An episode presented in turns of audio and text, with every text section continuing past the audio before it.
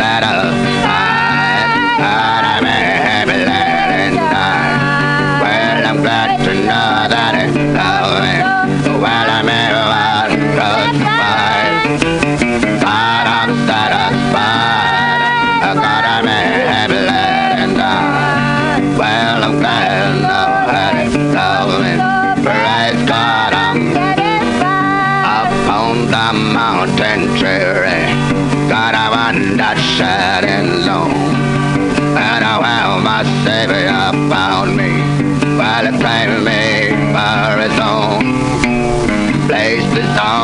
about me And it drove me to this sad alright I might be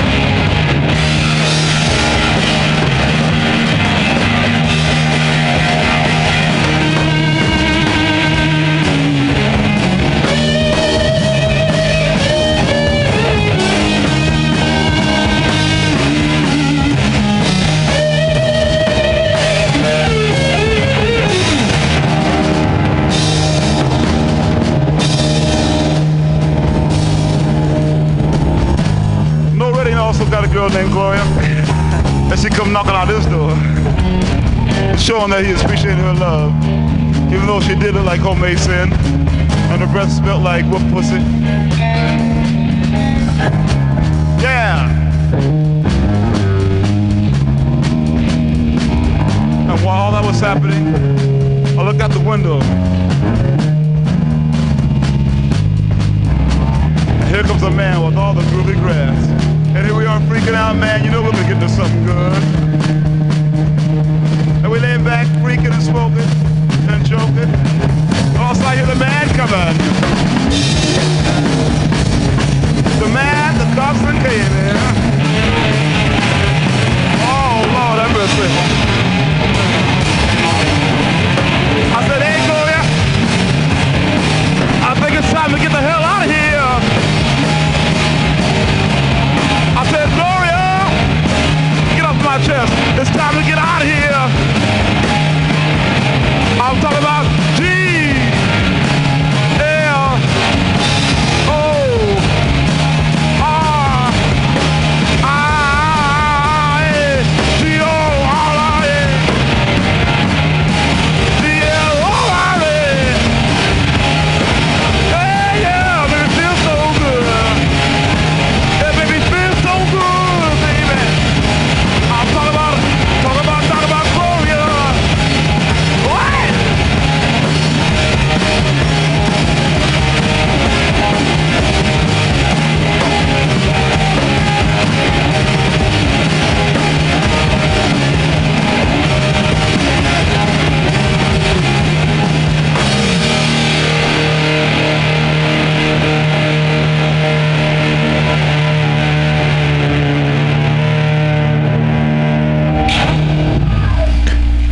Hey, Mutiny Radio is what you're tuned into. This show is called Flat Black Plastic.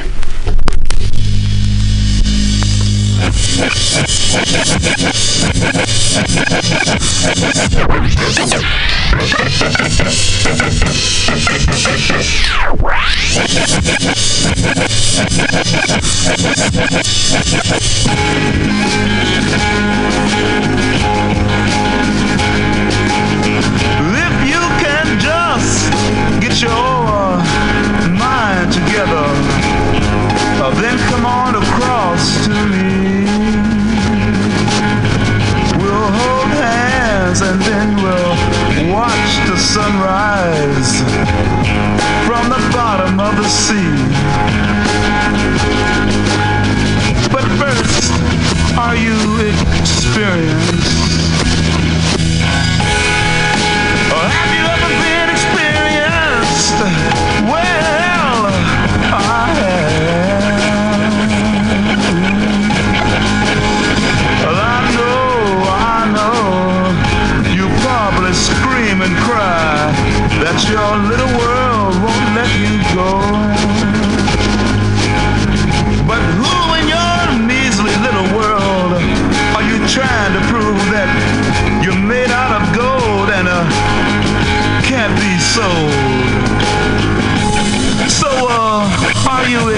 experience.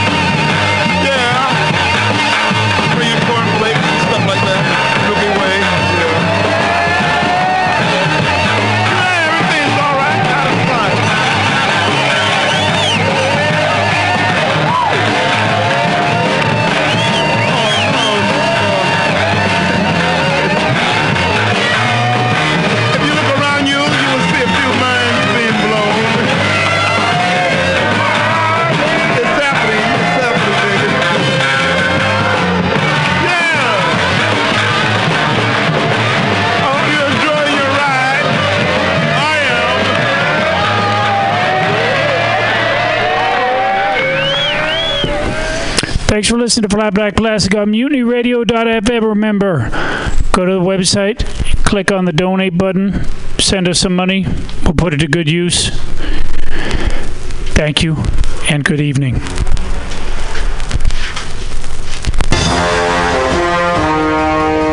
Tired of swimming through a sea of podcasts? Are ye on a raft without a paddle? Well, gather around me, sea dogs, and get aboard me pirate ship as we set sail for the seas of Mutiny mutinyradio.fm. From there, you can captain your own pirate ship as you sail through over 44 different shows for all of your listening pleasures. They've got live comedy to small business advice, LGBTQ friendly to sports, vinyl to gutter punk. MutinyRadio.fm has the best programming the internet ocean has to offer you. I bet my peg leg on it, or I ain't scurvy shit-faced McRat.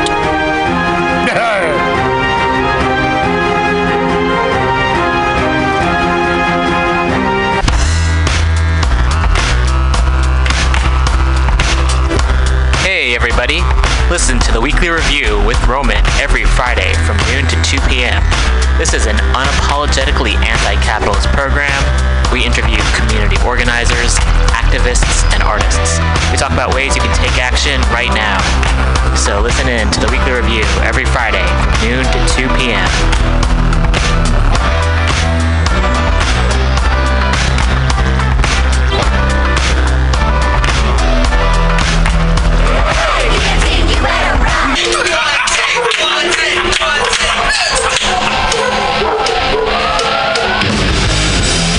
Subliminal SF brings you visual and auditory mind control. For the best graphic design, physical merchandise, and live music promotion, go to www.subliminalsf.com and check out their hilarious t-shirts and super cool bands at clubs and bars all over the Bay Area. Subliminal SF creates amazing flyers, posters, and design for every need. So go now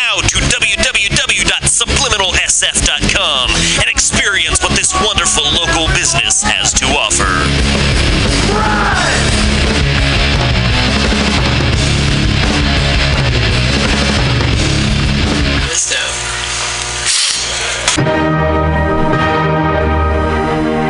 Good evening there, my friends here at MutinyRadio.fm. Chester Cashcock here, and giving you my love and regard as well as movies over there.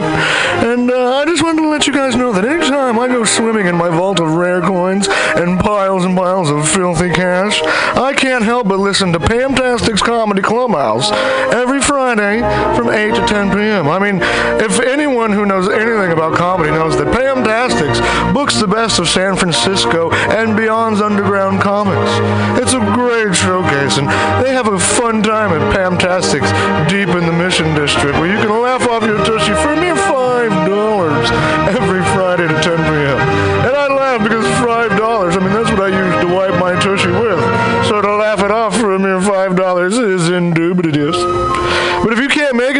well, don't even worry. Don't fret at all.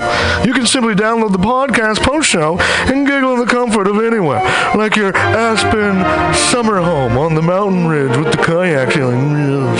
So all you got to do is just go to podcastics.pcrcollective.org slash comedy clubhouse, or you can listen live every Friday from 8 to 10 p.m. as your host Pam Benjamin brings you the best comedy from San Francisco and beyond the universe. And what's better than the universe? It's a cash cock, honey. Yeah.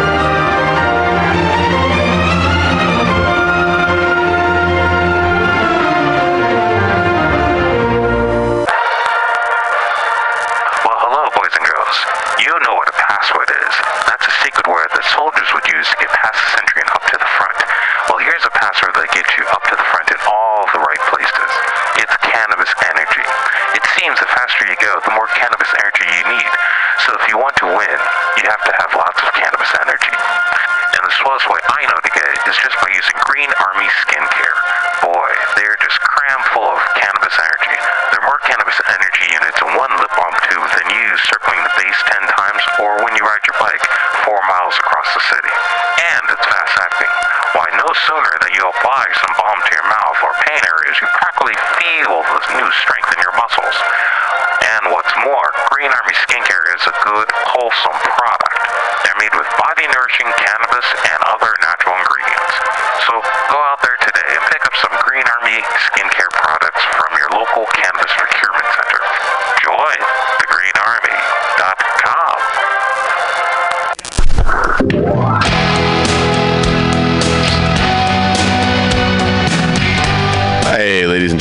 like to invite you down to Bender's Bar and Grill in the heart of the Mission District in San Francisco at 806 South Van Ness. Uh, we've got great food by our kitchen counter offer burgers, tater tots, tachos, corn dogs, all sorts of good stuff like that. They're open from opening until 11 p.m. most days of the week, except Saturday. Uh, every Saturday night, we've got live rock and roll, some of the best local bands in San Francisco and touring acts as well. Come on down, 10 p.m. Rock and roll, only night of the week. We have a $5 cover charge, always 5 bucks for live rock and roll. We're open from 4 p.m. until 2 a.m. Monday through Thursday, Friday, Saturday, Sunday, 2 to 2. Come on down, have some drinks with us. We've got Whiskey Wednesday, Tequila Tuesday, and we've always got the Steve McQueen special. Shot of Bulleit bourbon and a can of California lager for 8 bucks. Come down and enjoy our patio. It's open uh, in the afternoon, not really in the evening, but a lot of good folks hanging out back there. Come on down, give us a shot. Drop by the bar, make some friends. Thanks, folks. Bender's Bar and Grill in the heart of the Mission District, San Francisco, California. With a happy hour every Monday through Friday until 7 p.m. Don't miss it. Go to Bender's Bar. Big supporter of the Mutiny Radio Comedy Festival 2018. Oh yeah, it goes down. Come smoke with your boy.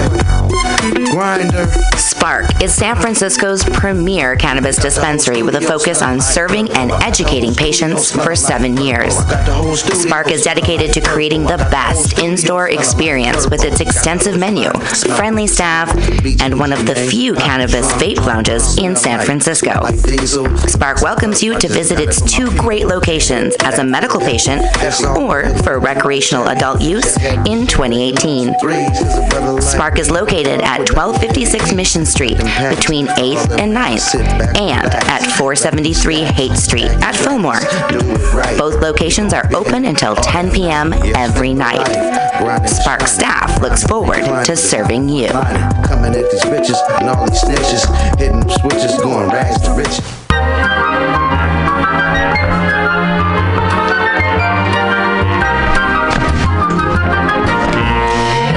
Rainbow Grocery, a worker owned and operated food cooperative located at 1745 Folsom Street in the Mission District of San Francisco. Let's hear what locals have to say about Rainbow Grocery. Their bulk section is dope AF. I love their their variety of cheese and home decor items uh, and this uh, unique items that you can't find anywhere else. Their cheese section is insane. I love Rainbow Grocery because it's the number one grocery store to shop at when you're having a potluck and need to fulfill everyone's dietary needs. They don't have meat. Rainbow Grocery Cooperative, an amazing San Francisco staple since 1975.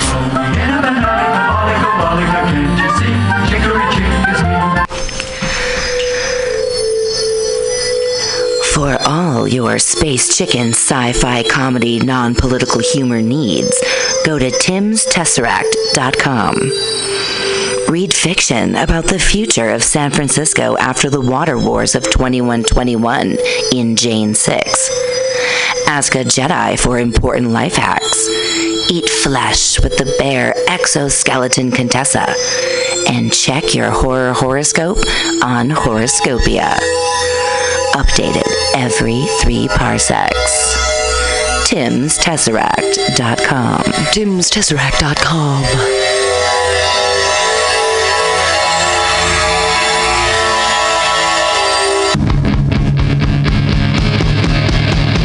want to be a comic?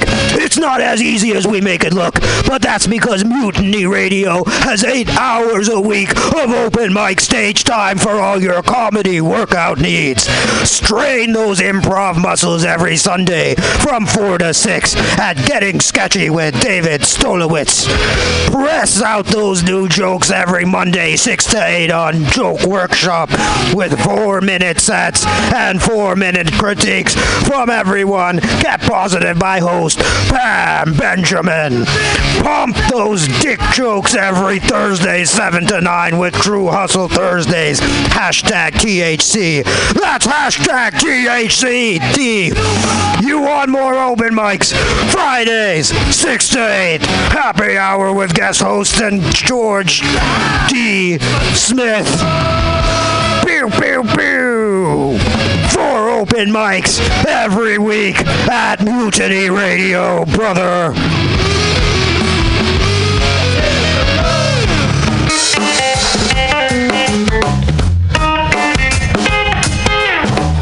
Ah, Come in after work and take a seat at Asiento, a great place to meet friends, have delicious tapas and drinks, and relax with your neighbors.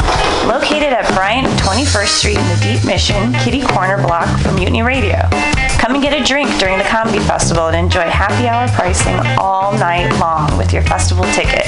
A great neighborhood bar. Come take a seat at Asiento.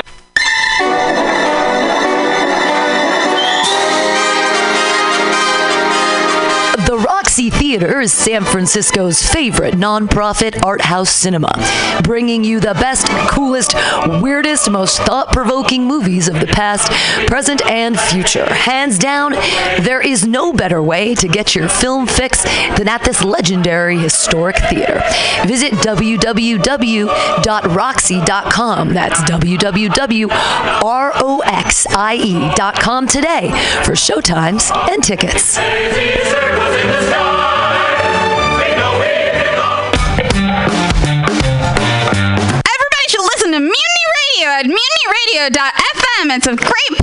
Listen to crazy things. Wait, drink, drink around the corner, somewhere else, not here. But uh, come to happy hour every Friday from six to eight with Trina Roderick. Yeah, do that.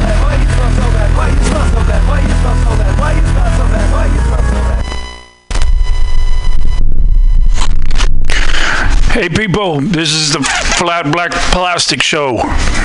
Coming to you directly live from the corner of 21st in Florida. Enjoy. Ladies and gentlemen, here's Redd Foxx. Well, most of you know that I'm a war veteran. You can see I was shot in the face. see, a sniper threw a hand grenade and exploded and tore my other face away. And a team of doctors grafted skin, grafted more skin, made me a new face. I don't know where they got the meat from, but every time I get tired, my jaws want to sit down. I can talk about World War II because I don't know too much about Vietnam, but I know World War II. I'm a veteran. I backed up so far in one battle, I bumped into a general. He said, Why are you running? I said, I'm running because I cannot fly. People ask you a whole lot of dumb stuff under pressure. I was overseas for one battle I'll never forget. Three days we fought that night. Hand to hand combat, karate, judo, rifle butts, tanks, flamethrowers, bazooka guns, 200 to 1. Toughest Japanese soldier we ever ran into. But nothing yell about him. He just mean. Was a paratrooper for a long while. A lot of people know of my exploits in the paratroops. One time, the sergeant is getting instructions to all the soldiers how to get, use a parachute. He said, look, you guys, you jump out of the plane, you count to 10, pull the ripcord, the chute will open and float you down with the equipment. But one little paratrooper didn't hear the sergeant too well, and besides, he stuttered a little bit when he talked, and he walked over to the sergeant and said, Sergeant, Sergeant, Sergeant, hi, Ted. How can you say that? I knew you wouldn't understand. For you, it's all about the rating. Let's go pillage, you say. But we never spent any time working on building our clan. Oh, come on. We need to build a good amount of gold before we can think about putting a down payment on that clan hall. That's always your excuse. I'm done. I'm logging off. Rose disconnects from the server and pushes back from her keyboard. Jack turns around on his uh, swivel chair behind her. Uh, my line. Oh, uh, what the hell, Rose? What? I'm done investing time in that relationship. Oh, fine. World of Warcraft is old anyway. Wait, what are you doing? Rose puts on her VR headset. I'm logging onto VR Second Life. Uh, Jack puts on his VR headset also. VR Jack, I'm leaving you. What? Why? All you ever want to do is have VR sex. So? I need something more. Is this about that VR house you keep bugging me for? What if it is? I told you I can't afford the Bitcoin. Goodbye, Jack.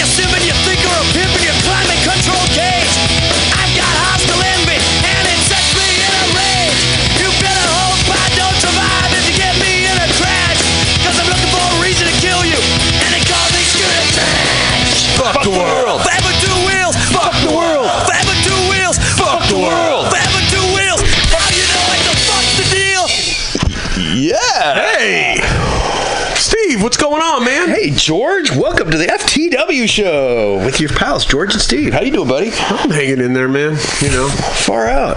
Oh, weekend, huh? Yeah, yeah. What a weekend! Ooh, weekend painted it green for you and for me, but in different ways, right? I would think so. Yes.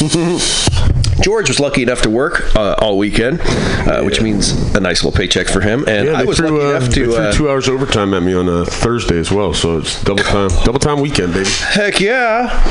Hell yeah! Thank you, Angel Man. Um, Yeah, he might right be coming man. on the show tonight, right? Yeah, sure.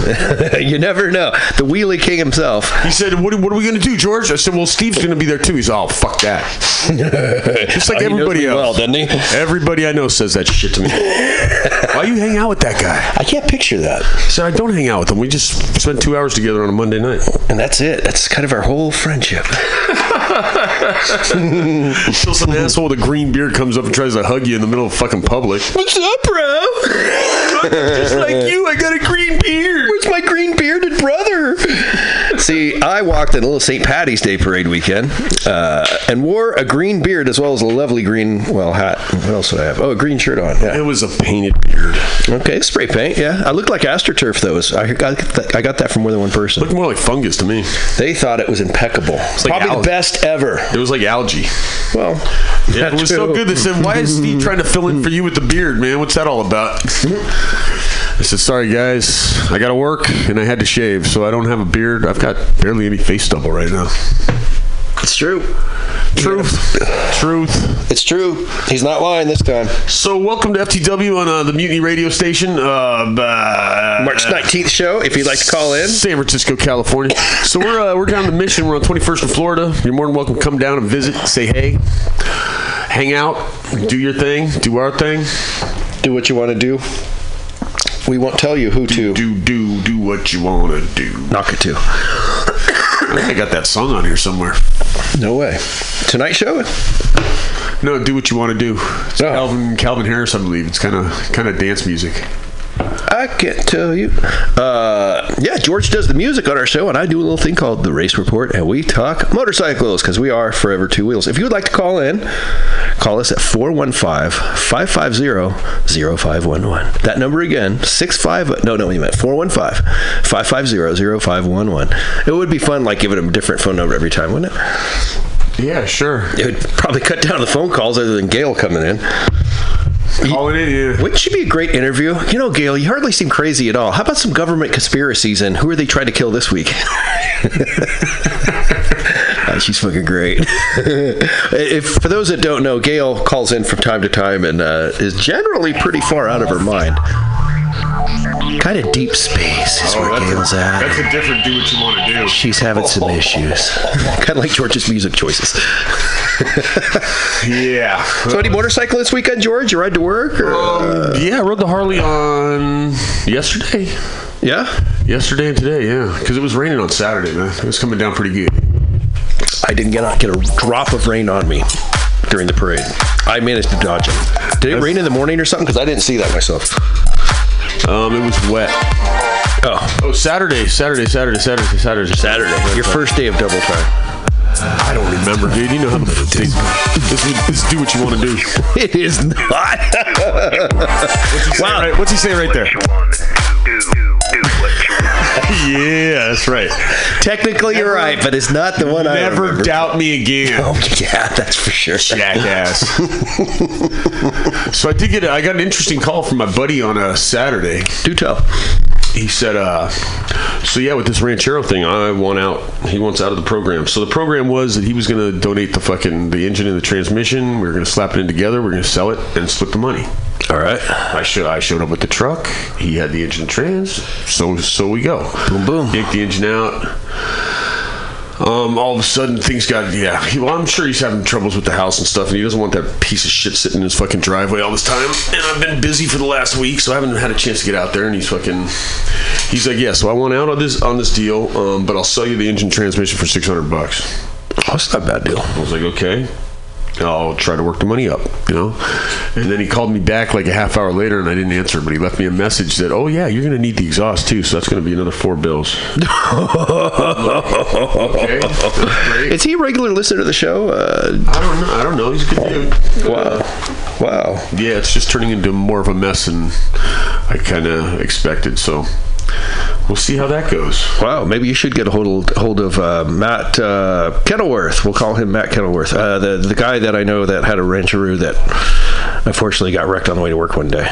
You should call him and tell him to come pick this thing up. I don't have his phone number. I did try to get it from Bill. Uh, what's his name the other night, but uh, he did not have it. He did not know the man. Well, that's how it goes. So, it is what it is. But yeah, I got to ride the bike. Dude, it was like yesterday was cold. Was yesterday? Did it rain yesterday? Uh, I don't believe it did. I really get out too much yesterday. Big recovery day I yesterday. I did ride the bike yesterday and today. I don't think I rode it on Saturday. That's right, I did, and it cost me 20 bucks to park in that open lot. Chump change, right? Sure. For my pal George, that's just chump change. That's how he rolls. He's big. It's 10 minutes of work on a double time day. Brag to the kids at home, George. It's a lot of money, dude. That's fucking a lot of work, dude. There's some bullshit and fucking. Dude. It wasn't too bad, and then I ran into one of my one of the guys at work, and he's like, "Oh, dude, I park over here on the side. The fucking meters don't work on Saturdays." I'm like, "What?" Oh, really? I don't even know about that one. Fuck. That's a good deal. Uh, the one over, what, not Folsom and Third? Yeah, Folsom and Third. That place is usually, what, 14 bucks on the weekends, I thought? The place underneath the Thai restaurant? There's that one, and then there's one across the street. Uh, or is that the Thai restaurant? The outdoor, the outdoor, Where the Go? Dog Go used to be, wherever it was? Or Hot Dog, or whatever the fucking. What up, dog? What up, dog? That it. That's it. That's still there. That building? Yeah, that place has a parking garage in it. It does, yeah, but the parking garage sucks. Oh well, I didn't say it wasn't trick without its tricks. I do the one across the street. I've done that one, but they make you stay until three o'clock Monday through Friday. So there's that little caveat you gotta be aware of when. Yeah, if you're doing the. Uh, if you're out early one day, you get to go watch a movie or pay thirty bucks versus fourteen or whatever it is. Yeah, so that freaking thing. So I, I stayed there. What was it? Thursday night or Friday night? Thursday night. I parked in Thursday. I parked in there. Fourteen bucks early bird special. You know, got out late. No problem. It's a little bit late. I got to go feed the dog, so I'm kind of in a rush. You know, because I don't like leaving my dog without food. That's always a humanitarian When I work thing. late, it's like because I'm the only one home. So, so I, uh, so I'm, I'm in a bit of a rush. I go and pay my, uh, go to pay my pay my bill because I got that automatic machine there. At that time, there's nobody else there, so I pay it, stick my credit card in, approved. Hit the button for the receipt. Receipt comes out. My credit card comes out, and no ticket. And I'm like, what the fuck? Now what? Uh-oh. So there's an assistance button. I call the assistants, and the thing's ringing, and the person answers, and they're like, "Hi, how can I help you?" And then the machine spits out my card, right? So I'm like, "Well, it, uh, it was it was it held about on my uh, on my card, and now it's spitting it out, so that should be good. No problem, right?" So I hop in the truck, drive up, stick it in the machine, no good. Uh oh. You still owe money. Yes. So I go back to the machine. I stuck in reverse and backed out of there before the car got behind me. And uh, whipped it into a spot, jam over there, call assistance. They're like, well, you're probably to have to pay it, right? So I'm like, okay. So I stuck the credit card in, paid it again. So I paid twice. So You got to pay twice? yeah, and, what, I, went, and I talked to the manager on Friday. No, because it didn't accept the first one. But I had a cre- I had a receipt that said that I paid it, and the other receipts that I paid it, and it was like within three minutes of each other. So What a money maker that is for them, huh? So I talked to the manager the next day, and he's like, "Oh, it's going to take eight to ten weeks to get your refund because we got to send it to fucking blah blah." blah. I'm like, "Well, what?" I'm like, "Let's work something out here, buddy. What time do you get off at?" Fuck yeah! you just let me out the gate when I park here one day. Something, right? Just throw me a bone, bro. So he's uh, so he wasn't there this weekend, and then I rode the motorcycle today, so I didn't see him. So tomorrow's raining. It's supposed to rain in the afternoon, evening. So I was probably going to drive that, but that place closes at a certain time too. Yes, it does. I've had it where I had to sneak in behind somebody going in the garage, and they were like calling the police over And I'm like, "Hey, I just got off work. It's 11:30 at night. My car's parked downstairs. I'm out of here." They're like, "We're gonna call the police." I'm like, "Well, you go right ahead, because I'm gonna leave because I'm tired." I just did a 28 hour day or whatever it was. It was fucking Yeah. insane. one of those insane day show, you know, Crazy days. 16, 18 hour day, you know. Anyway, enough about work. Lots of motorcycle racing in the last week. Lots of good times there. It was just craziness at Daytona. Bubba Blackwell did his jump. Wait till you hear about that one, George. I can't wait. I know, right? I uh I saw what did I what was I reading up on this weekend? Oh, yesterday I found an article on uh SB, I forget what the state 248 or 9 or something No, like it's that? it's up there. It's like 1049 or 2049 or something like that. So it has to do with uh with drug tests in the state of California. So Yeah. they're saying that if they require you to have a urine test and you're a medical patient with a with a active card, it shouldn't shouldn't make a difference. Because if you go drinking on your time off, it doesn't matter. Yeah, as long as you're uh as long as you're, you know, sober within the last 8 hours. yeah, I guess. Well, I mean, that's was always my bitch about it was why don't they test what I've done in the last eight hours? You know, they're able to do that with a lip balm test or you know swab, whatever they call it. Supposedly, yeah. Supposedly, yeah. Yeah. They, they readjusted this mic. She keeps pushing it further and further away from me, which is fine, but uh, I can't work the buttons and talking to the mic at the same time. it is tricky. Keep fading in and out. Yeah, well, it's not in front of me, the board is. Maybe you need one of those microphones that hangs from overhead. Maybe like you should shut the, guys fuck who up. and that's not a maybe, really. Shut the fuck up. I love our Mondays together. it's quality time. It really is. Yeah, it was just a long day. Uh, I've been a little nippy lately. I've been uh, I wasn't happy yesterday. But I'm doing much better today. Work will do that to you. what, else, what- else did I do this weekend, man? Jeez, I was I was running around with my head chopped off with work, which was kind of crazy. But then uh, I didn't get a chance to go by and see mom.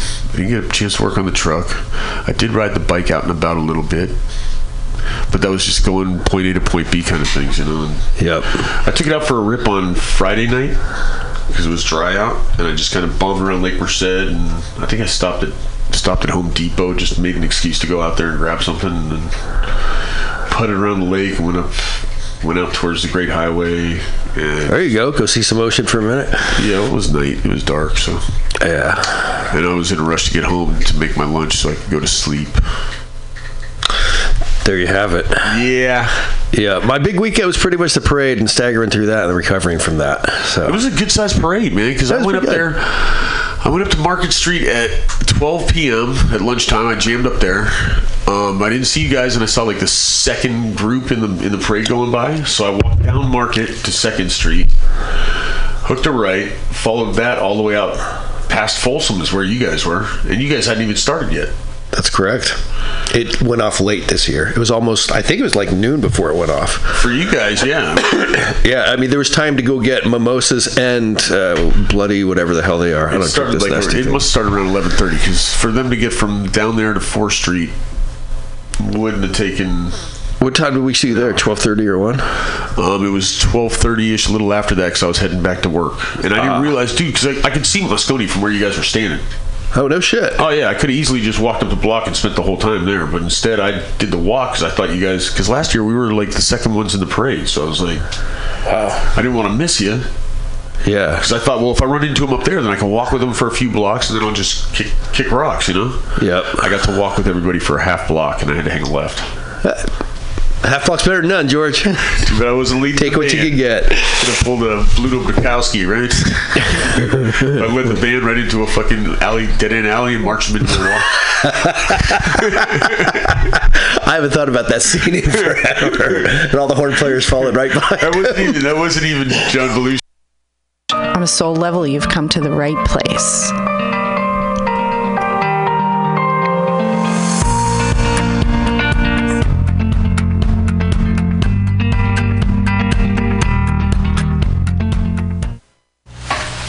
Morning, everybody. Renee McKenna here with my buddy Pam, Mutiny Radio.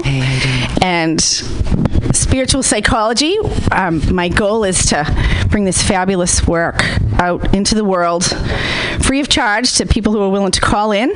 Um, you can either call in live. What's the number here? 415 550 0511. Thanks, Pam. Or you can send me a text, 415 672-4992 or you can email me at info at reneemckenna.com and we can set up a free session. The only requirement is that it's going to go out on the air. You can be anonymous, um, but you'll get some free therapy and you'll help other people in the meantime. So we got a pretty interesting show today. I was just telling Pam we're going to talk about spirit attachment and negative energy interference. Ooh. Yeah.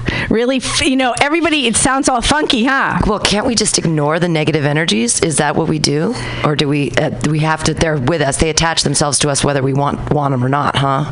Yes. Well, I mean, nothing comes to us by coincidence, so it's not like getting mugged on the street. Thinking about that, that you said that everything that happens in our life is a conscious choice that we've made. Yes, nothing is in our is in our psychic space without our permission on some level.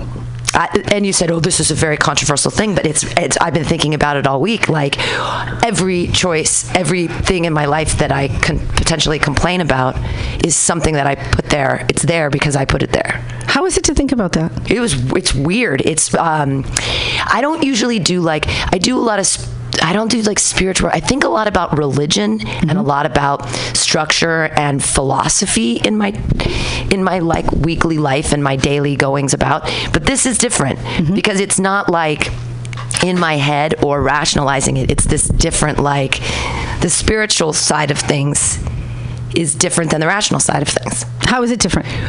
Uh because it exists but you can't explain it away with uh, so I- there's a there's a lack of you can't justify it. There's like a lack of justification maybe. There's when it's something is ra- when something is in your brain and you're thinking it rationally, you're like I am thinking about this on a real level and these you know And this A is why. B goes to C goes to D if then therefore that kind of like rational thought I think therefore I am. But the spiritual side is very different.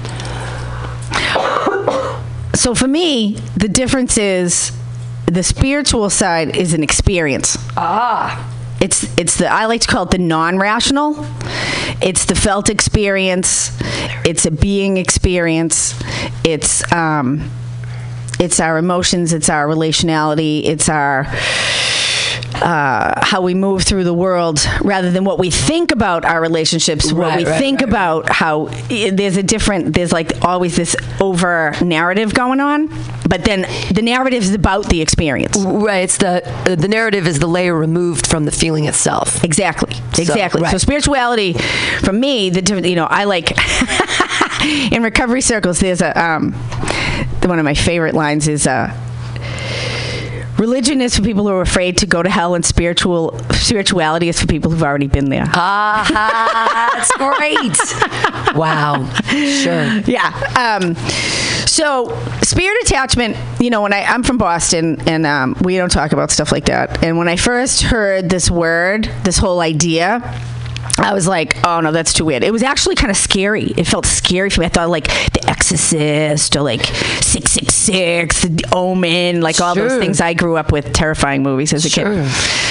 Um, Well, demonic possession. I mean, that's there's a there's a whole bunch of the Bible that talks about demonic possession, and it's like, really, really, there's something inside you that's not you, and it gets thrown out into a pile of pigs, and they all jump over a. Like, really, really. Well, so it's an interesting thing, though, if you think about. You know, I've been working with this uh, work, and, and, and, and I use this work a lot in spiritual psychology. It's called feeding your demons. And it's actually an ancient Buddhist practice. And we've done a little bit of it on the show, and, and, and it will happen again because it's one of my favorite practices. And um, Lama Tsultrim Allione, who's the modern Tibetan woman Lama in Colorado, who's re resurged this, revamped, made it modern, this ancient practice from the 11th century. Um, it was actually developed by a woman Lama in the 11th century. Anyway, I didn't it's know a very feminine practice. I didn't know that Dalai Lama could be a woman. Um, there are lamas and there's Dalai Lama. The Dalai Lama is the high lama. There's lower lamas. It's kind of like being the pope or being a priest. Oh, right. cool. So, you know, a lot of the guy, you know, Buddhism's not too much different than other religions. They don't really dig it when women are in power, but it happens. you know, it happened in Catholicism too over the history. Anyway, it's a very feminine practice, but it, it- you know, naming the things that cause us suffering as uh-huh. demons is an interesting way to look at them. Um, in the thing I like about this work is that um, we take the stuff that's non-rational we take the spiritual the experiential and we make it concrete. We live in a world of form. We're used to our rational mind likes to live in the world of form. Yeah. and it's part of the reason we have a lot of trouble with our feelings with relationships even with money. Like these are things that don't necessarily even money's really an idea more than a con you know if you think about it. Like the pieces of paper aren't worth anything. Things that, that don't actually have form we have a lot of trouble with. Sure. Um, and so when we can give it a form then we can really work with it that, I mean, it's true. Even when we were trading, like back in the earliest findings in archaeological sites, you find like weird shells that they used as money. Like we, we create for some reason we we need to take our worth mm-hmm. and our work and rather than it be itself like i raised this chicken you have this chicken. I'm giving you the chicken and you're giving there's like a transaction but we can't live in our transactional world without like these I don't know, things and stuff to demarcate the transaction. Like, here is what I gave. Now you're giving me this. Oh, you don't have anything? Well, now you gave me these shells that have meaning that we all ascribe. Right. It's an agreed upon idea. Yeah. It's only it is Weird. it's an idea that we've all agreed upon. Intrinsically, there is no such thing as money. Sure. We've made it up, and and then worshipped it. Which sounds like a Basically, lot of other and things. some of us yeah. ruin our lives in pursuit of it, um, or think that it's going to make us happy, happy, which we both know isn't true. Although being completely destitute may not be great either, but I don't know. We've both been destitute at different times and been pretty Sure, happy. so. sure. I would rather be physically or uh, financially destitute than emotionally destitute. That's way worse when you're just like at the the depths of. You I'm know. with you, girl. Yeah, I'd I was talking rather- to the emotionally destitute last night, and it was a problem. it's hard. and I woke up with a problem for the emotionally destitute. Once once someone sort of and it, you can tell when the light goes out of their eyes and they kind of give up like emotionally and they just sort of like I'm just gonna phone it in from No, I had a deep money conversation with somebody last night who was really, really good with money, and I- but I was trying to talk about my feelings. He said, "I don't give a fuck about your feelings," and I was like, "Well, there we go. There, there, there we go. There's a figured it different out. languages." But um, so so the idea of demonic possession of course that's that's the extreme end. Um, i work with demonic possession. We all are with it all the time. Uh, so for me if i see a homeless person who's out there on the street babbling and like has sores on their body and they've peed themselves like really is that that per- so there's a different in shamanism there's a way to understand that schizophrenia multiple personality disorder a lot of the really serious mental illnesses are actually from a shamanic perspective they're um, energetic attachment. Oh yeah. It's a totally different totally different way to understand mental illness. Even depression even anxiety can be seen as energetic forms that attach themselves to the person. Sure. Um, and and so, you know, where does it move from being um, something that's negative into demonic? That that's an interesting. que- I, I think it's the level of suffering and the level of destruction. Right when you don't. I saw a guy without shoes yesterday walking across uh, Van Ness, and uh, it was a- you know when Mission crosses Van Ness is kind of an interesting corner. Interesting, and corner, he had yeah. it isn't it? Yeah, it's a cross section of everything really Right. but And he- Goodwill's right there, so everybody can well, go hang yeah, out. Oh, it used to be the goodwill but now they're building it's not some, anymore? yeah they're building some monstrosity thing with many many um, apartments and condos together in the high rise yeah Oh my God, gone. where are all the homeless people going to get there? I have a friend who might even be listening right now Yeah. who used to go and collect stuff there in the morning. I, I've always enjoyed that is where this is such a sidebar, but this emerald ring that I found, I went to that Goodwill to shop for a uh, Halloween costume. I wanted to dress up as a 70s person, and I bought a purse. I bought a macrame purse, like an old weird thing. As right. and I look in the side pocket. Stop. And there's this ring, and, and it's real. It's a real emerald, and it was Oh real God. gold. And I was like, "Thank you, Goodwill." Like For like eight bucks. less than it was like a two dollar purse or something Oh, ridiculous. my goodness. And I love this ring. That is Isn't so that weird? That is so cool. Yeah, it's like eh, so. Look in the side pockets. Somebody donated their stuff and just didn't even know, or it was like some grandma or something. Right. You know, Gifts from the universe. Wow. Yeah, that was nice. But yeah, so that that that corner there was a man. He was walking across the street, and the bus had to kind of honk at him because he was taking too long across. And I was like, oh, this poor guy. And I looked at him, and he was like hobbly, and he had socks on, no shoes, and one of his socks was already like not a sock anymore. Right. And I just like saw that, and he had like the sores. and He was very dirty, but he didn't have a backpack or anything. And I just thought like, where's he coming from, and where's he going? And what happened to the shoes? Like, there's shoes. Why do we? I, I just felt really. I, but then th- your thing with demonic possession, like, hey, that kind of makes sense. Like, he's forgotten who he is or was because of, or do you forget it? Maybe. Well, I, think it's interesting. So there's a kids movie, Monsters Inc. Oh yeah, that's a great. Came out a long time ago. Yeah, I love it. Very interesting thing. The Doors. How? Yeah, no. How a lot of modern culture uh, actually speaks to deeper realities without even knowing it because they exist there. So in Monsters Inc., the monsters scare the children, and the children's fear is what feeds their whole realm of reality. Like the children's fear is their energy source. Right. And it like recharges the batteries that like run the whole monster universe, right? Yeah. Very interesting. So at the end they try they, they switch it around and try to make the children happy so that the universe is then fed with joy. Right. Okay. So those two things, fear and joy, um, you could also call them fear and love.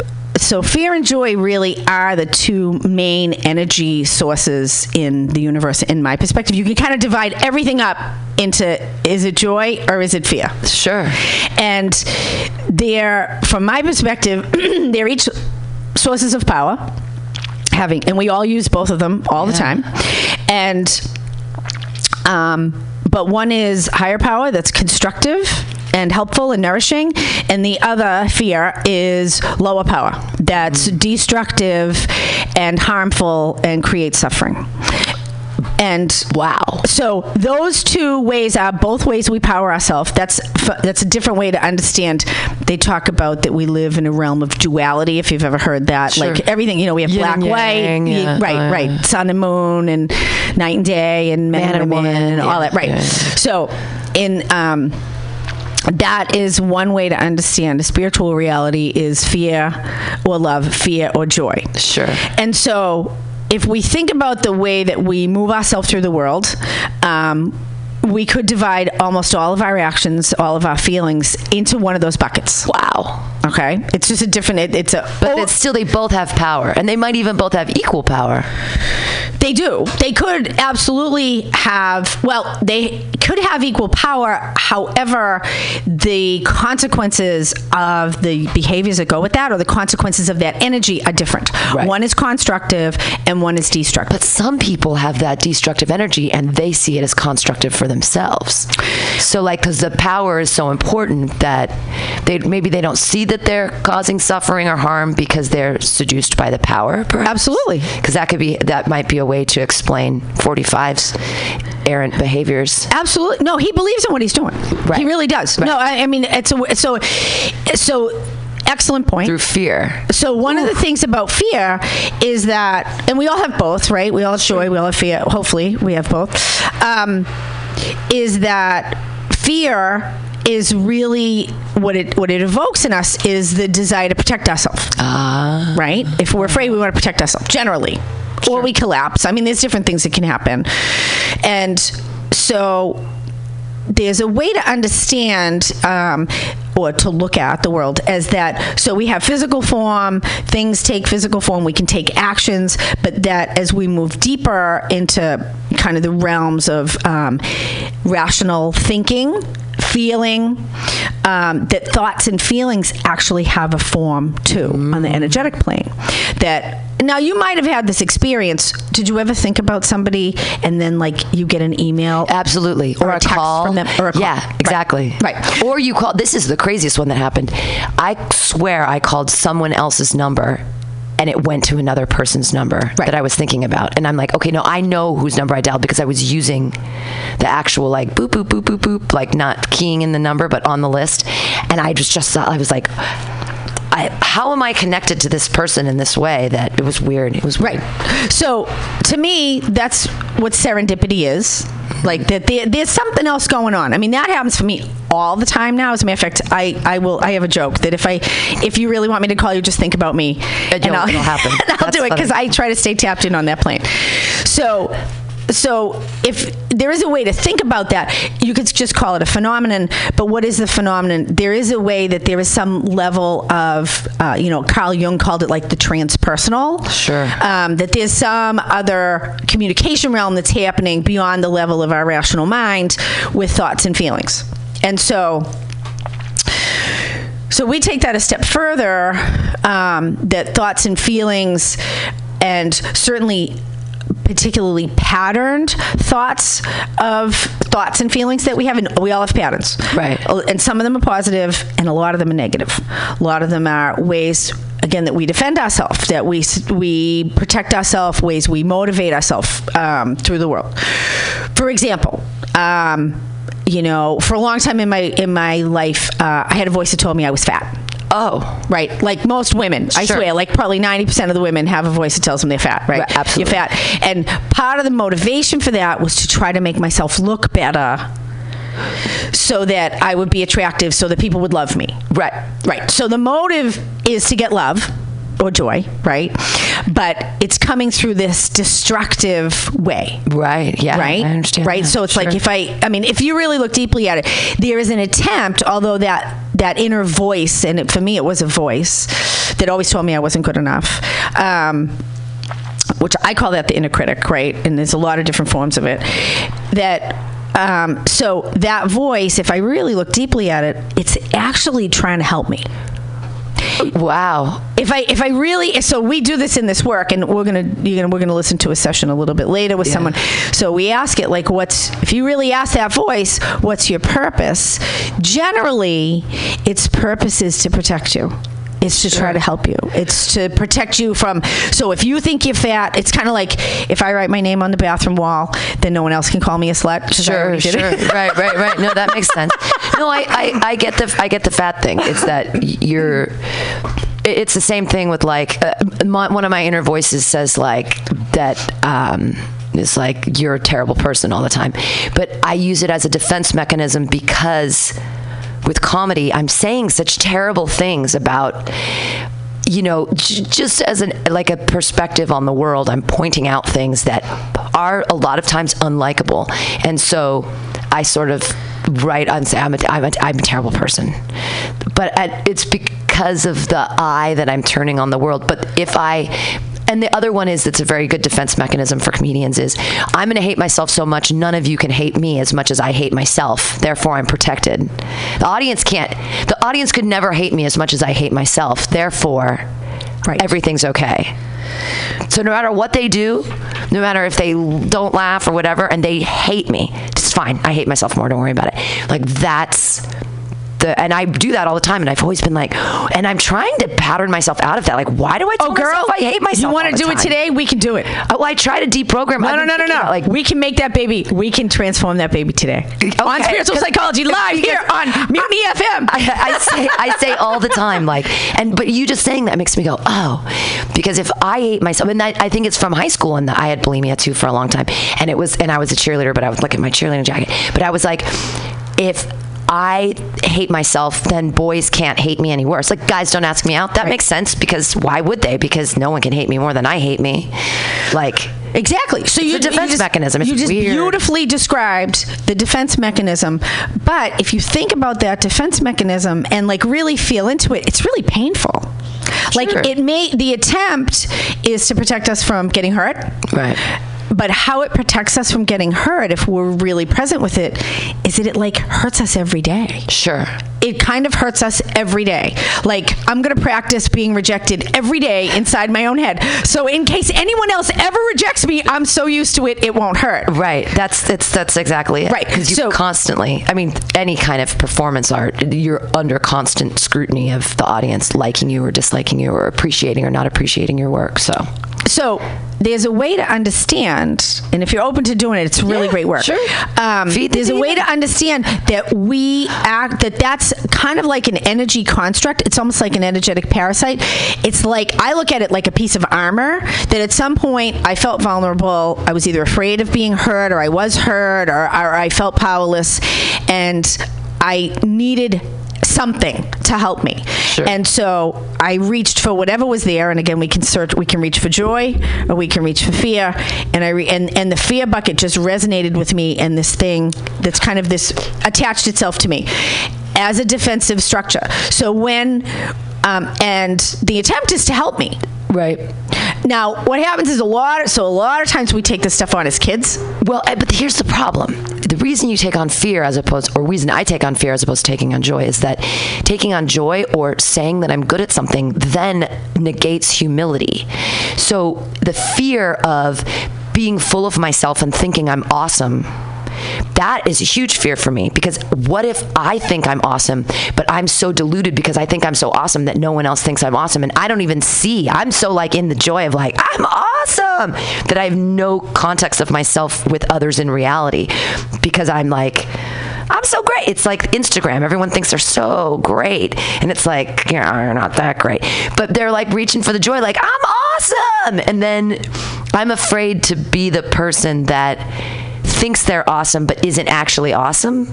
And then if other people point out that, then that's even scarier. Like, because then the whole world that I've constructed crumbles. And this is all in my head, like of whatever. But it's No, but you're describing the human condition perfectly. And really, so there's a difference between joy and ego gratification. Oh. There's a big difference. There's a big difference. So joy really arises from our own spirit. It arises from our sense of being and acceptance of who we are in the world and that we have a place here and that really we are connected to the greater wholeness and it's all good. And we're okay how we, however we are. Like that that is a place where joy can and connectivity, like exper- experiencing connectivity is what joy is. Ego gratification is generally only about how other people perceive me. It ah. has to do with what's happening with my relationship just with the external world. But isn't that who we are? How people perceive us? Are we? I mean, is it is it half how we perceive ourselves and half how other people perceive us? Because I find that how other people perceive me is way more important than how I perceive myself. It doesn't matter how I perceive myself. I mean, I, maybe I guess it does. I guess we're learning here today on spiritual psychology, but that's like the whole world is how other people perceive you. Well, it has become the way the world is, hmm. and I think it's actually part of the problem because everybody's concerned if if that's it's kind of like money. Like this is the agreed upon thing. Everybody's trying to please everybody else. Where is the basis for approval?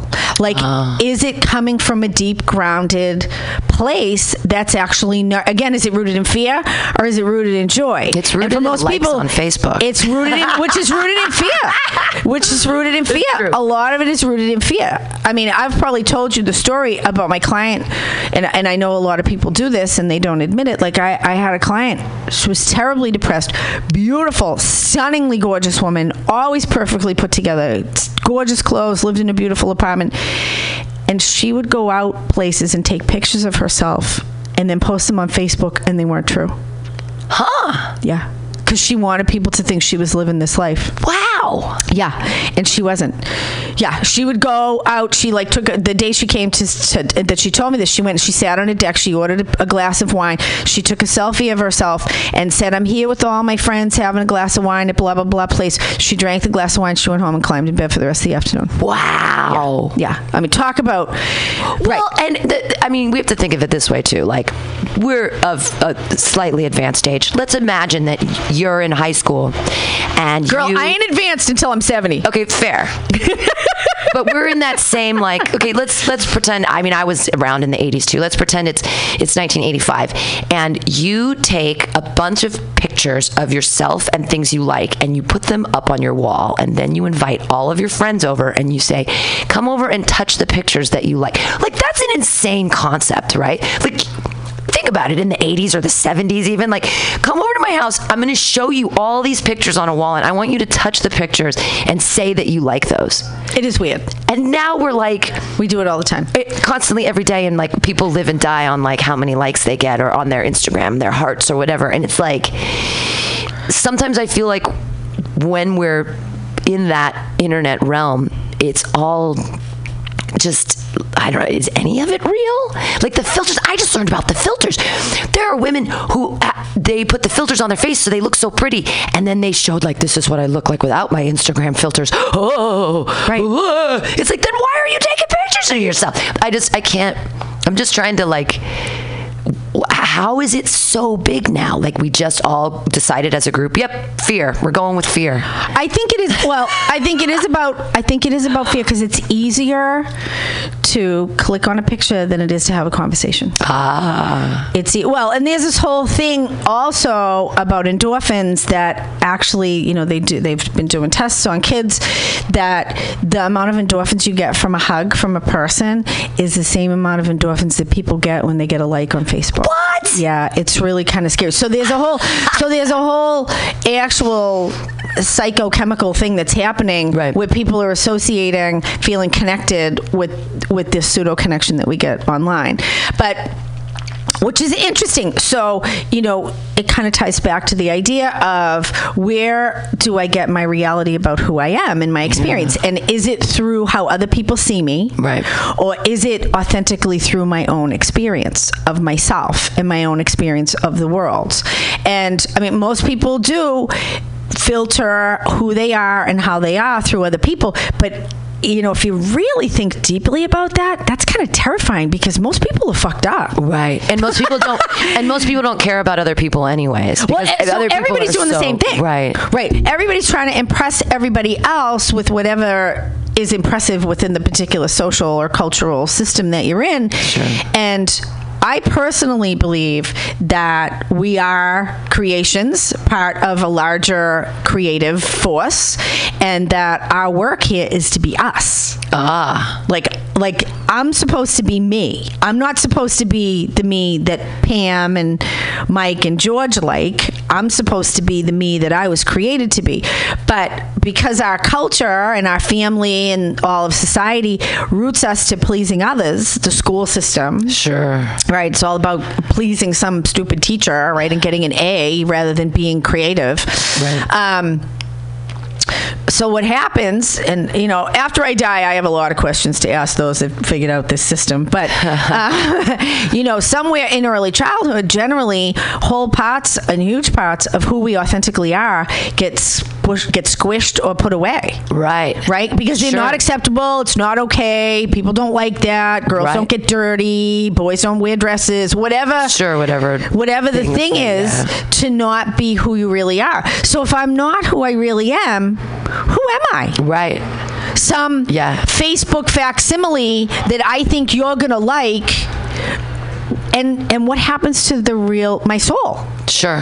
What happens to who I really am? Well, that's why in the future AI stuff will work is that you could just take everybody's online reactions and interactions and download them into like some sort of AI being and then you're not there your soul obviously isn't there but for other people who see you they might think it's you. Because it's a collection of everything that you put out on the media so it was how every, you, everybody saw you anyway. So if you put it into an AI body you won't be there but everyone will think you're still there so it's like all that kind of like saving your brain or downloading your consciousness that all the rich little kids are trying to do right now. I'm spending forty thousand dollars to cryogenically freeze my brain. Like, great. but when they put that into this AI body, I don't think it's going to be the person. It's going to be all of the collection of their experiences, but it's not them. Right. So we get to that question of what is the real them? What is the essential person? And from my perspective, I mean, I, I feel like my life work is dedicated to helping people nourish and support and discover that. That's because that's where real joy is. When I'm actually in connection with my authentic self, with, you know, I tend to look at it, the world like a garden. Like, so if we're all flowers in the garden, you know, and, and you go into a garden and there's no such thing as a perfect tulip. There's no such thing as a perfect daisy. Like they, they each are unique. Sure. Right. And, but if daisies are out of fashion, which they probably kind of are right now, and you should be a petunia or whatever you should be, then you know I can spend my whole life trying to be a petunia. Sure. Right. My daisiness isn't good enough. I'm supposed to be. I'm a crappy petunia. right. But I got to try to be a petunia. I got to dress myself up and paint myself purple or whatever I got to Sure, do. sure. Right. To try to be a petunia. But I'm a crappy petunia. I'm never going to find joy. I'm going to live in fear that I'm supposed to be a petunia. Most of us feel like that. I no, I know. I used to watch, look at the girls with the size two jeans, and I'd be like, their thighs are so small. I'm never gonna have small thighs. As opposed to being like, awesome, I've got like big legs that are strong and can do things and can run and can dance and that can. They're, they're big legs. They're great. As opposed to like, I want to be a skinny, tiny model. Like it's the same thing with height. I'm only five five. I wish if only, if only I was five ten. You know, right. then I'd be. And I know people five ten that are like, I can't get a date. Because all men are five nine. because all men are five nine, right? So, so that whole again, we're talking about if we talk about fear and joy, like that's all rooted in fear that we aren't good enough how we are, Right. And there's a lot of religion, there's a lot of culture, there's a lot of family that will support that, sure. And so, if everybody agrees that they aren't good enough how they are. And we're filtering our reality of who we are through other people who don't think they're good enough. It's kind of insanity. yeah. Do you know what I mean? Like Sure, it's like an echo chamber. it's an echo chamber that's not a good one. Yeah. And you know, for me, the difference between th- humility and thinking I'm great is humility is really an accurate assessment of who and what I really am, mm. both positive and my challenges. So nobody's perfect. There is no such thing. Perfection is even is a, is a foolish word when you talk about anything that's real. Everything's unique. So so to own that you have strong legs and you have a sense of humor and like the things that are uniquely Pam, it doesn't necessarily make you better than other people. It's just what's uniquely you. Right. And humility for me, as much as anything else, is the ability to own what's good about myself in a balanced way with what my challenges are. That's humility. Right. What makes me better than other people is that I don't have a cell phone and I've never seen the movie Titanic. Those are the things that make me better. I'm telling you. I'm telling you, I just had this conversation the other night.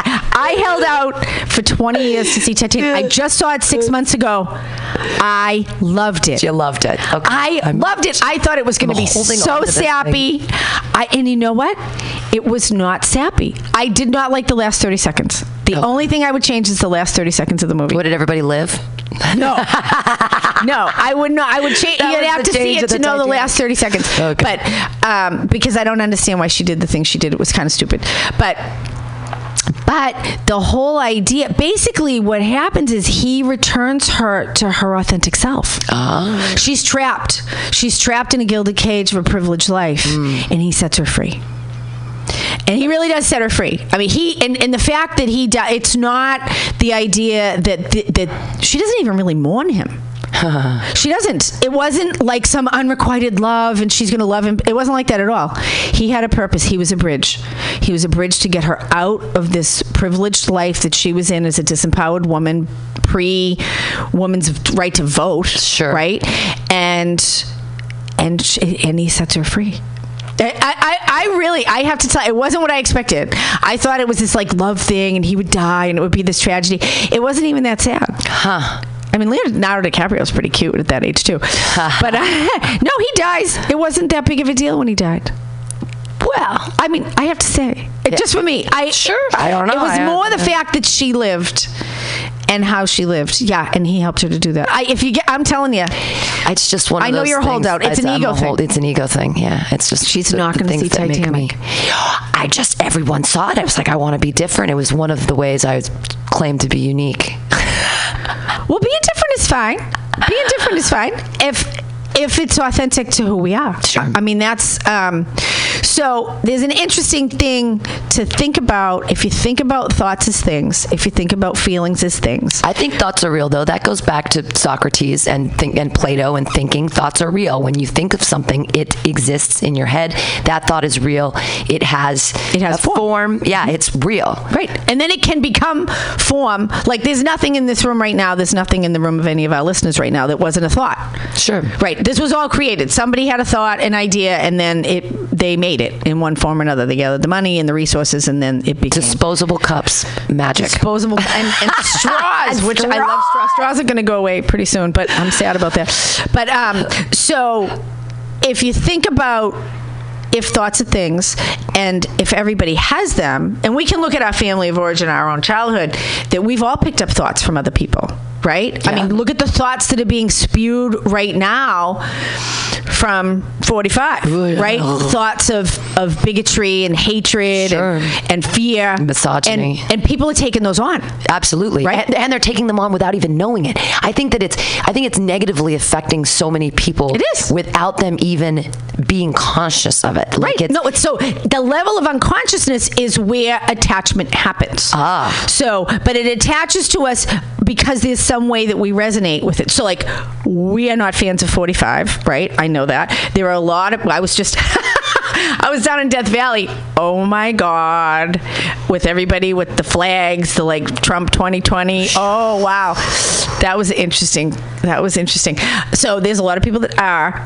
So the resonance, there's a different resonance. Like, I don't resonate with bigotry and hatred, right? But there's people that do because but they have fear. But they're resonating with tax breaks and promises. Some of them are also just resonating with fear. They have fear of losing what they have, fear of Sure. there Yeah, not that- being I enough, that, and yeah. brown people are going to take it away from me, or you know, like that. Sure. That idea. Um, we all pick up thoughts from our parents. Right, our parents, my mother's opinions about me, my mother's, and I might take them on directly, or I might um, defend myself against them. Like Mm-hmm. I don't want to, you know, my parents were tea-toting, tea party gun-toting Republicans. And, Oh, my. You know, I, Wow. I've like defended myself against that and gone the other direction reacting to the thoughts of other people when we take those on um, and, and if we look deeply a lot of the internal talk that people have is stuff that was given to them by a Sure. caregiver by a coach by a teacher you know, I mean, we talked about the thing that happened to you in kindergarten Yeah, with the teacher that teacher, said you were Mrs. Mowers. She was the worst. Yeah, called me fat in front of the whole class. called you fat in front of the whole class. Like, ooh, boom. That was like an introject, right? Oh my god, that went in there. Well, it made me be a teacher. I mean, I think that, that that's why I was a teacher for a couple years uh, out of college. Is that I was like, oh my god, I've got to protect children from these teachers that say terrible things. Like if you're a kindergarten teacher, you're supposed to be a sweet, like, a completely patient, really. Not, I mean. Kindergarten teachers are special people, and I don't even think They are like should be special. They aren't always. But I can't imagine you. What, you're going to be in a room with a bunch of children. You're going to be mean to them and abuse them. That's insane. Well, so one of the things that can happen, and we all do this, is that, and I, I actually can say this that we all do this, is that it's very easy for us to feed off of each other. Mm-hmm. And that when my negativity, so I can often, if I put someone else down, it's generally an attempt to elevate myself. Sure. And I'm feeding on their life energy. It goes back to the Monsters Inc. thing. Like, if you're suffering, then um, I actually can feed off of that. It's very bad.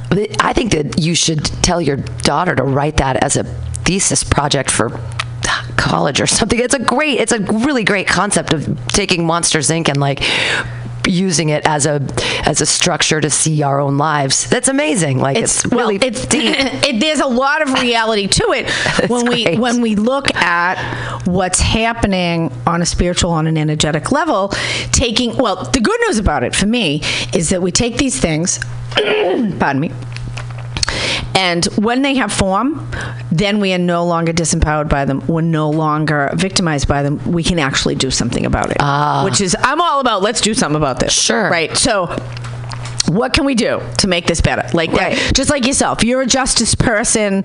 That's part of your authentic self. So, you know, your kindergarten teacher said a terrible thing. It had an impact on you, but you turned it into how can I not do this to other people, or how can I yeah. be a better person and right. have this not happen with other kids. There's a lot of just- different ways I it can tell, go. I tell little girls always, even when they're two or three or young, I always compliment them on their uh, cleverness or their word usage or their big sentences or like, what a good speaker you are before I tell them how pretty they are. Oh my God, why does every single, like, whenever anybody sees a child, the first thing they say is, oh, you're so beautiful. You're so pretty. It's like, don't tell little girls they're pretty. Stop it. Right, like, right. Because we're, we're very, but that's part of the. It starts the attachment to what other people think and how other people see us right away. Which I mean, it is part of being social beings that we interact and and we have influence on each other. But when those when those influences become they outweigh their useful social purpose. So you know, someone says something to you, and then you have it in your head for the rest of your life right? Yeah. And, and it's a harmful thing, that's energetic interference. Yeah. So, and a lot of people think, well, that's just in there. There's nothing I can do about it. Like, you know, my kindergarten teacher told me I'm fat. That could wreck you for the rest of your life. That could be in there. It actually is like she installed this thing and it stayed there. So she uploaded a program and the program needs an update. And I'm going to tell you the program can be updated, that can be extracted. We can get really that those introjects, those inserts, we can get used to them. We can orient ourselves around them. They can be ways we mo- like. I I started with the idea of like I'm fat. Right. I mean, for me, that came from my first boyfriend who told me I had a fat ass when I was 13 years old. Oh my God. And I really wanted to impress him, and so I started to make myself throw up. Wow, and then yeah. the whole thing for me became. I need to be skinny so people will love me. Right. Yeah. Right. No, because there's a belief that only how other people see me make me lovable. Right. And I'm I don't have intrinsic worth as a person because I'm not connected with my authentic self and my joy. Right. And no one will listen to me unless I'm skinny and pretty because no one listens to fat people. We're terrible to fat people. We're terrible. I don't know if it's all over the world or if it's just the United States, but I mean, it's we're not nice.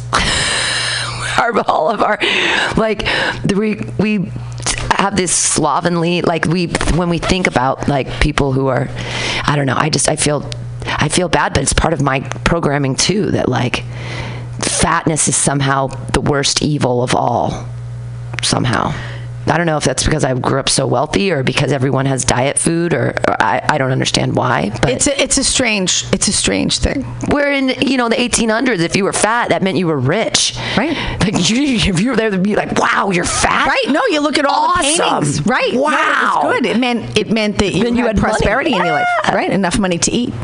so so let's do a piece of work. Let's do a piece of work on Pam. So what's that voice in your head that makes your life miserable? it just tells me that I'm um, that I, I hate myself. I say it all the time. I'm like, I hate you. I hate myself. Okay. So if you come into your body, just take a minute, take a deep breath. Notice where your feet are and your hands are and your head is, and um, see if you can. Do you actually hear it? Oh, all the time. Yeah, Okay. absolutely. So see if you I actually say it out loud sometimes, like on the bus or whatever. I'll be like, oh, I hate myself. Okay. So I had I, I used to have that voice. I'm gonna tell you I haven't I don't have that voice anymore. That's nice. So we're gonna get rid of this voice for you too. So see if you can notice where that voice lives. Is it more on the right? Is it more on the left? If if you were gonna try to like listen, where do you hear it? I would say the right right side. Okay. And is it all over the whole right side, or just more like towards your temple or toward the back? Uh, probably like the whole kind of side of my head. Okay. And then it talks to the other part. But I mean, usually it makes my voice go. Say it out loud. What's the part it's talking to?